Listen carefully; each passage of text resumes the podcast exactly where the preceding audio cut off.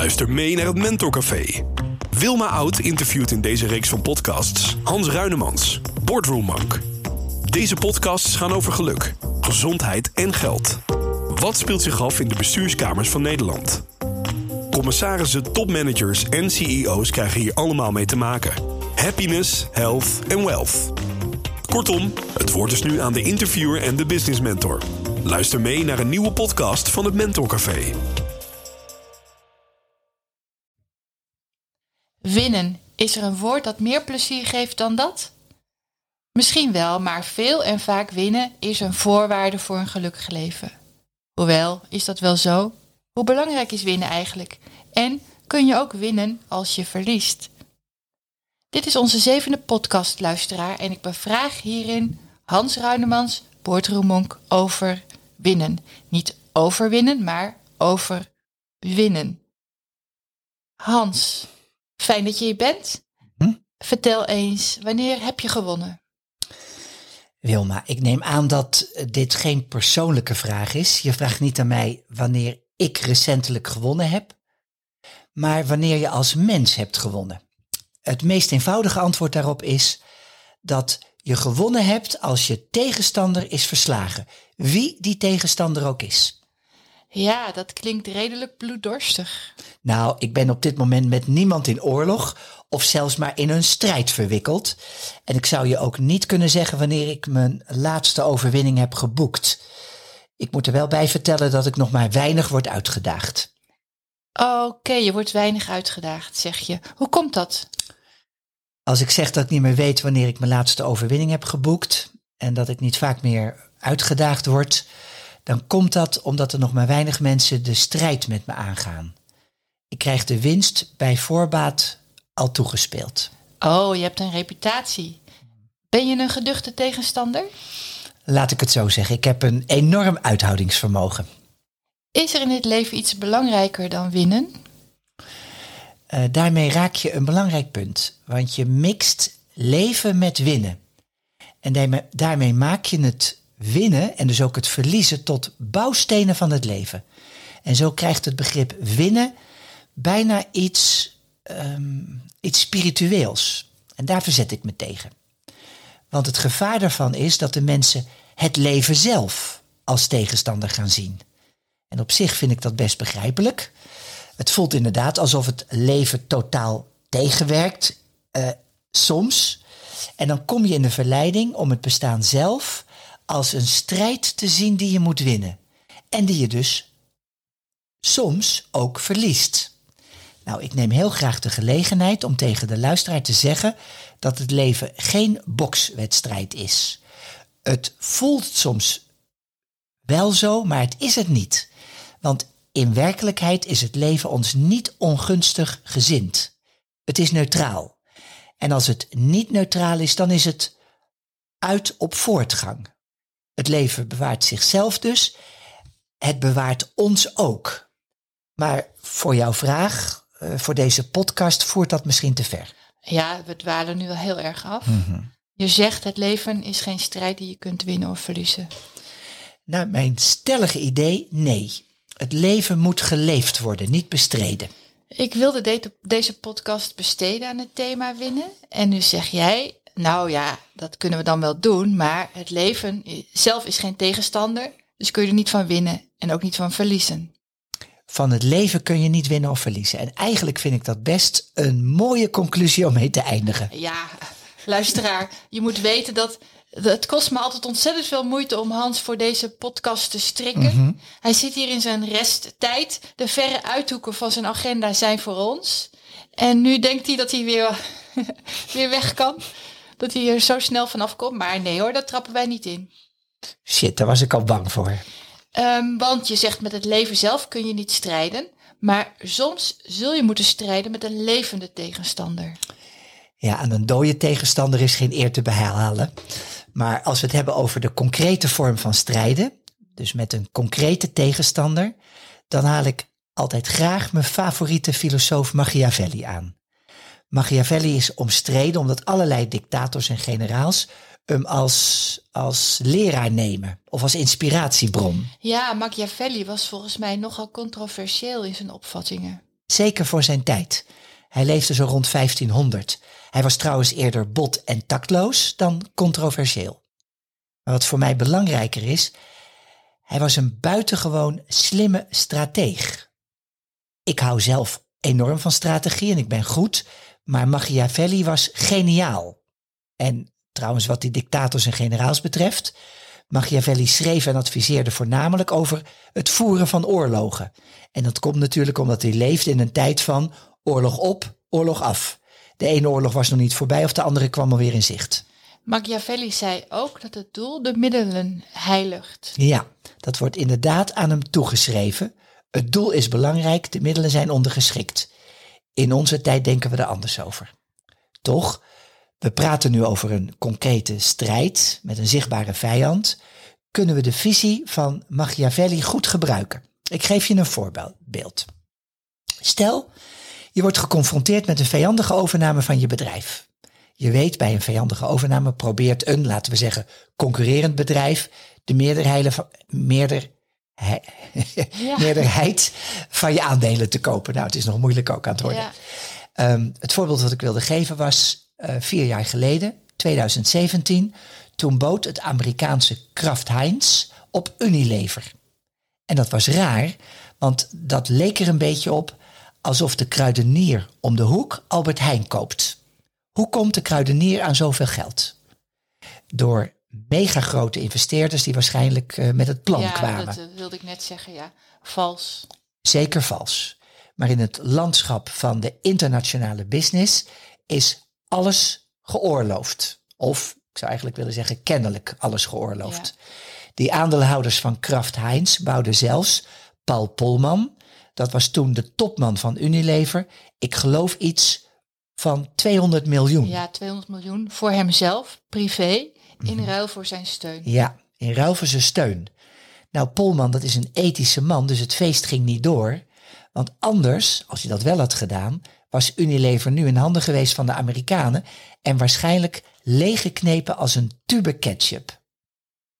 Stel dat jij met jouw bedrijf wordt geconfronteerd met zo'n daad van vijandigheid. Want dat is het. De bedoeling van Kraft Heinz was, ik zei het al, Unilever te serveren bij het ontbijt.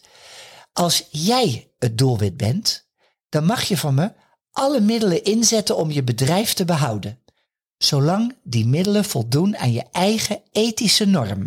En die bepaal je zelf, die ethische norm. Geld bieden aan de topman van een vijandig bedrijf, mag dat? Geld bieden aan de topman? Zoals... Ah, ja, zoals bij Polman. Ja.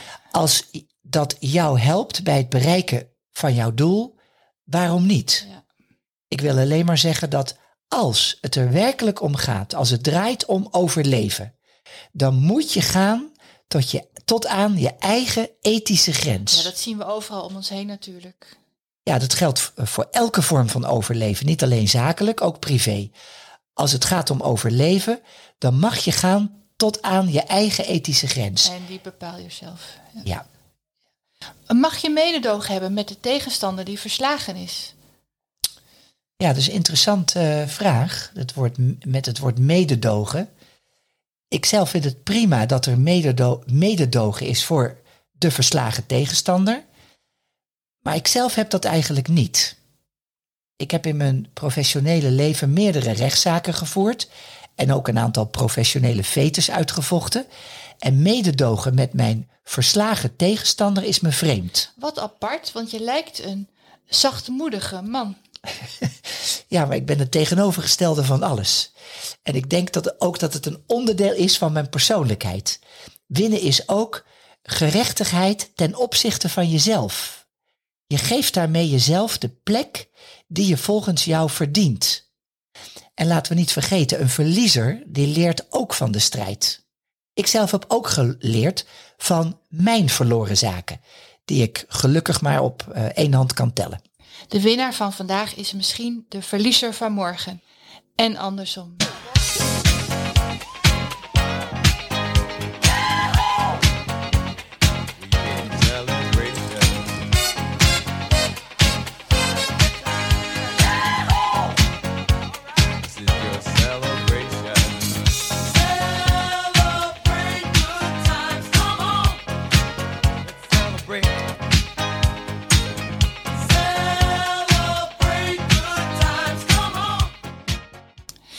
Luisteraar, je moet even weten dat deze disco-hit van Cool and the Gang helemaal naar de zin is van Hans. Want het is een disco-fan. een ouderwetse... En je had hem moeten zien hier. Nou, weet je, je moet ook niet overdrijven. nou, ik overdrijf echt niet. Oké, eh, nou het, het leuke is wel van Cool and the Gang. Die heb ik live gezien toen ik een keer in Las Vegas was. En dat was inderdaad wel... Ze waren niet meer op de top van hun roem, maar Ja, ze konden het nog. ze konden het nog heel Als je goed. dat oude filmpje ziet, het is heel grappig. Want het is goed eh, georchestreerd. Ja, en ik heb echt op de tafel staan te dansen. Eh, ik weet niet meer welke Niet waar het was, maar het was echt in Las Vegas. En het was zo swingend. Het is heerlijk, inderdaad. Eh, noem mij maar disco-fan. Ik ga, we gaan even terug naar het onderwerp, anders krijgen we klachten.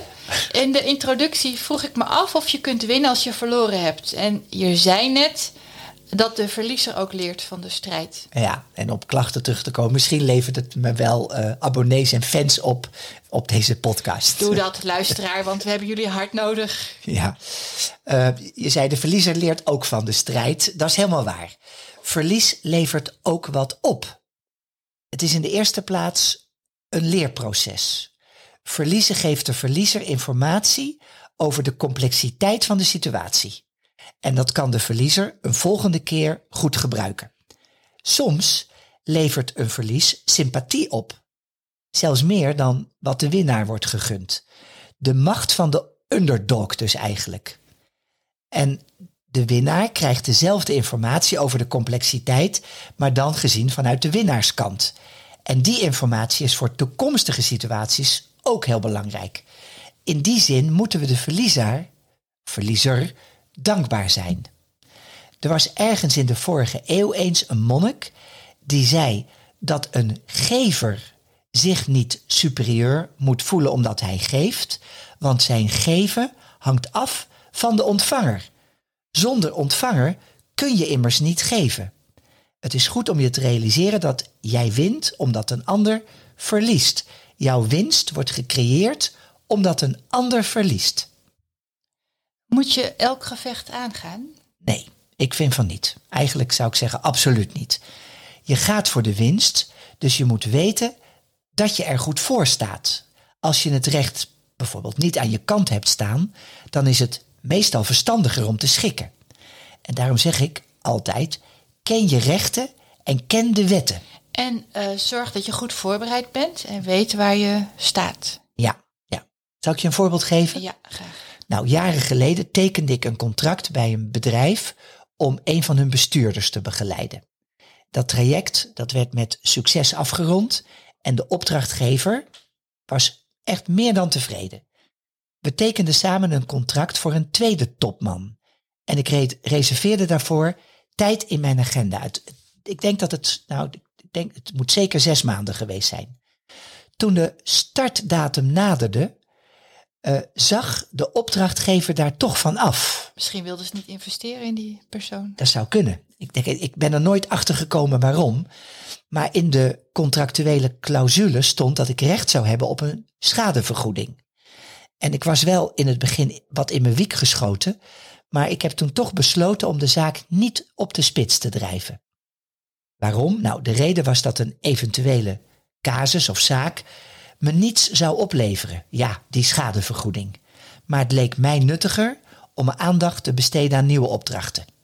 En ik wilde ook niet het pad van de verschroeide aarde bewandelen, dat ken je wel, waarbij je alles vernietigt zonder rekening te houden met de toekomst.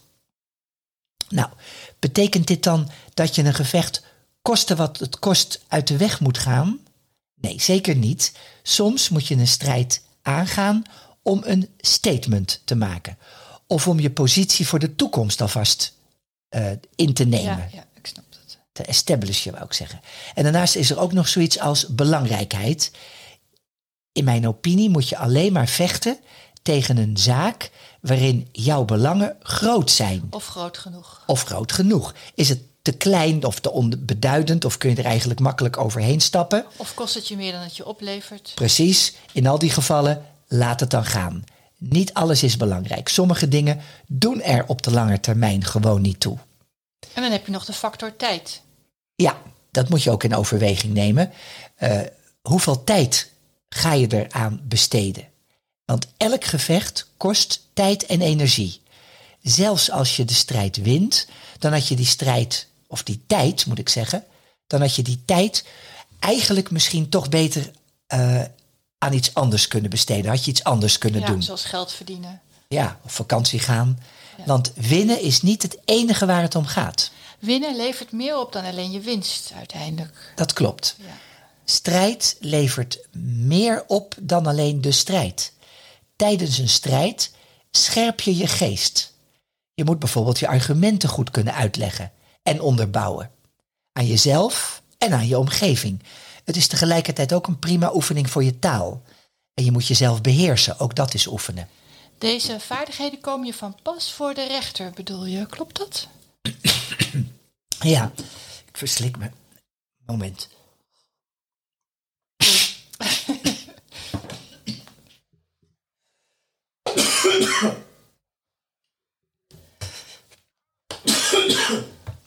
Excuus. Ja, je, je, zei het woord rechter, daar schrok ik zo van. ja. Nee, ik nam een slokje. Ik, ver, ik, ik, ik, verslikte me. Nou, um, kan je de vraag nog een keer herhalen, Wil? Want nu ben ik ehm, hem even kwijt. Ja, dat je, ja, je noemde een aantal vaardigheden op. Mhm. Oh nee, je noemde op wat een strijdje oplevert. Uh, je scherpt je geest, zei je. Je moet je oh, argumenten goed. En ik zei toen, dit komt je goed van pas als je voor de rechter staat. En toen... Uh... ja, toen slikte ik even verkeerd.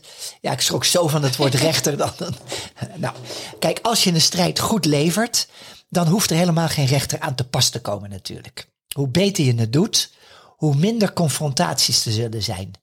De beste generaals zijn de generaals die we niet, niet hebben onthouden. Ja, dat snap ik, die niet in de geschiedenisboeken staan. Precies. I wanna be a billionaire so fucking bad. Buy all of the things I never had. I wanna be on the cover of Forbes magazine, smiling next to Oprah and the Queen.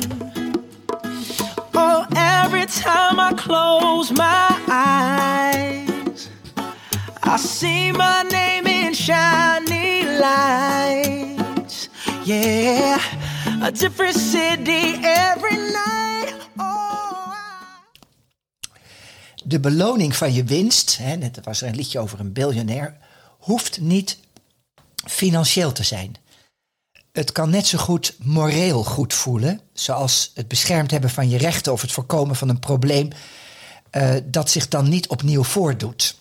En ik zei zojuist al dat je jezelf ook de plek geeft die je toekomt, waarvan je vindt dat die plek je toekomt. En dat vind ik echt een hele belangrijke.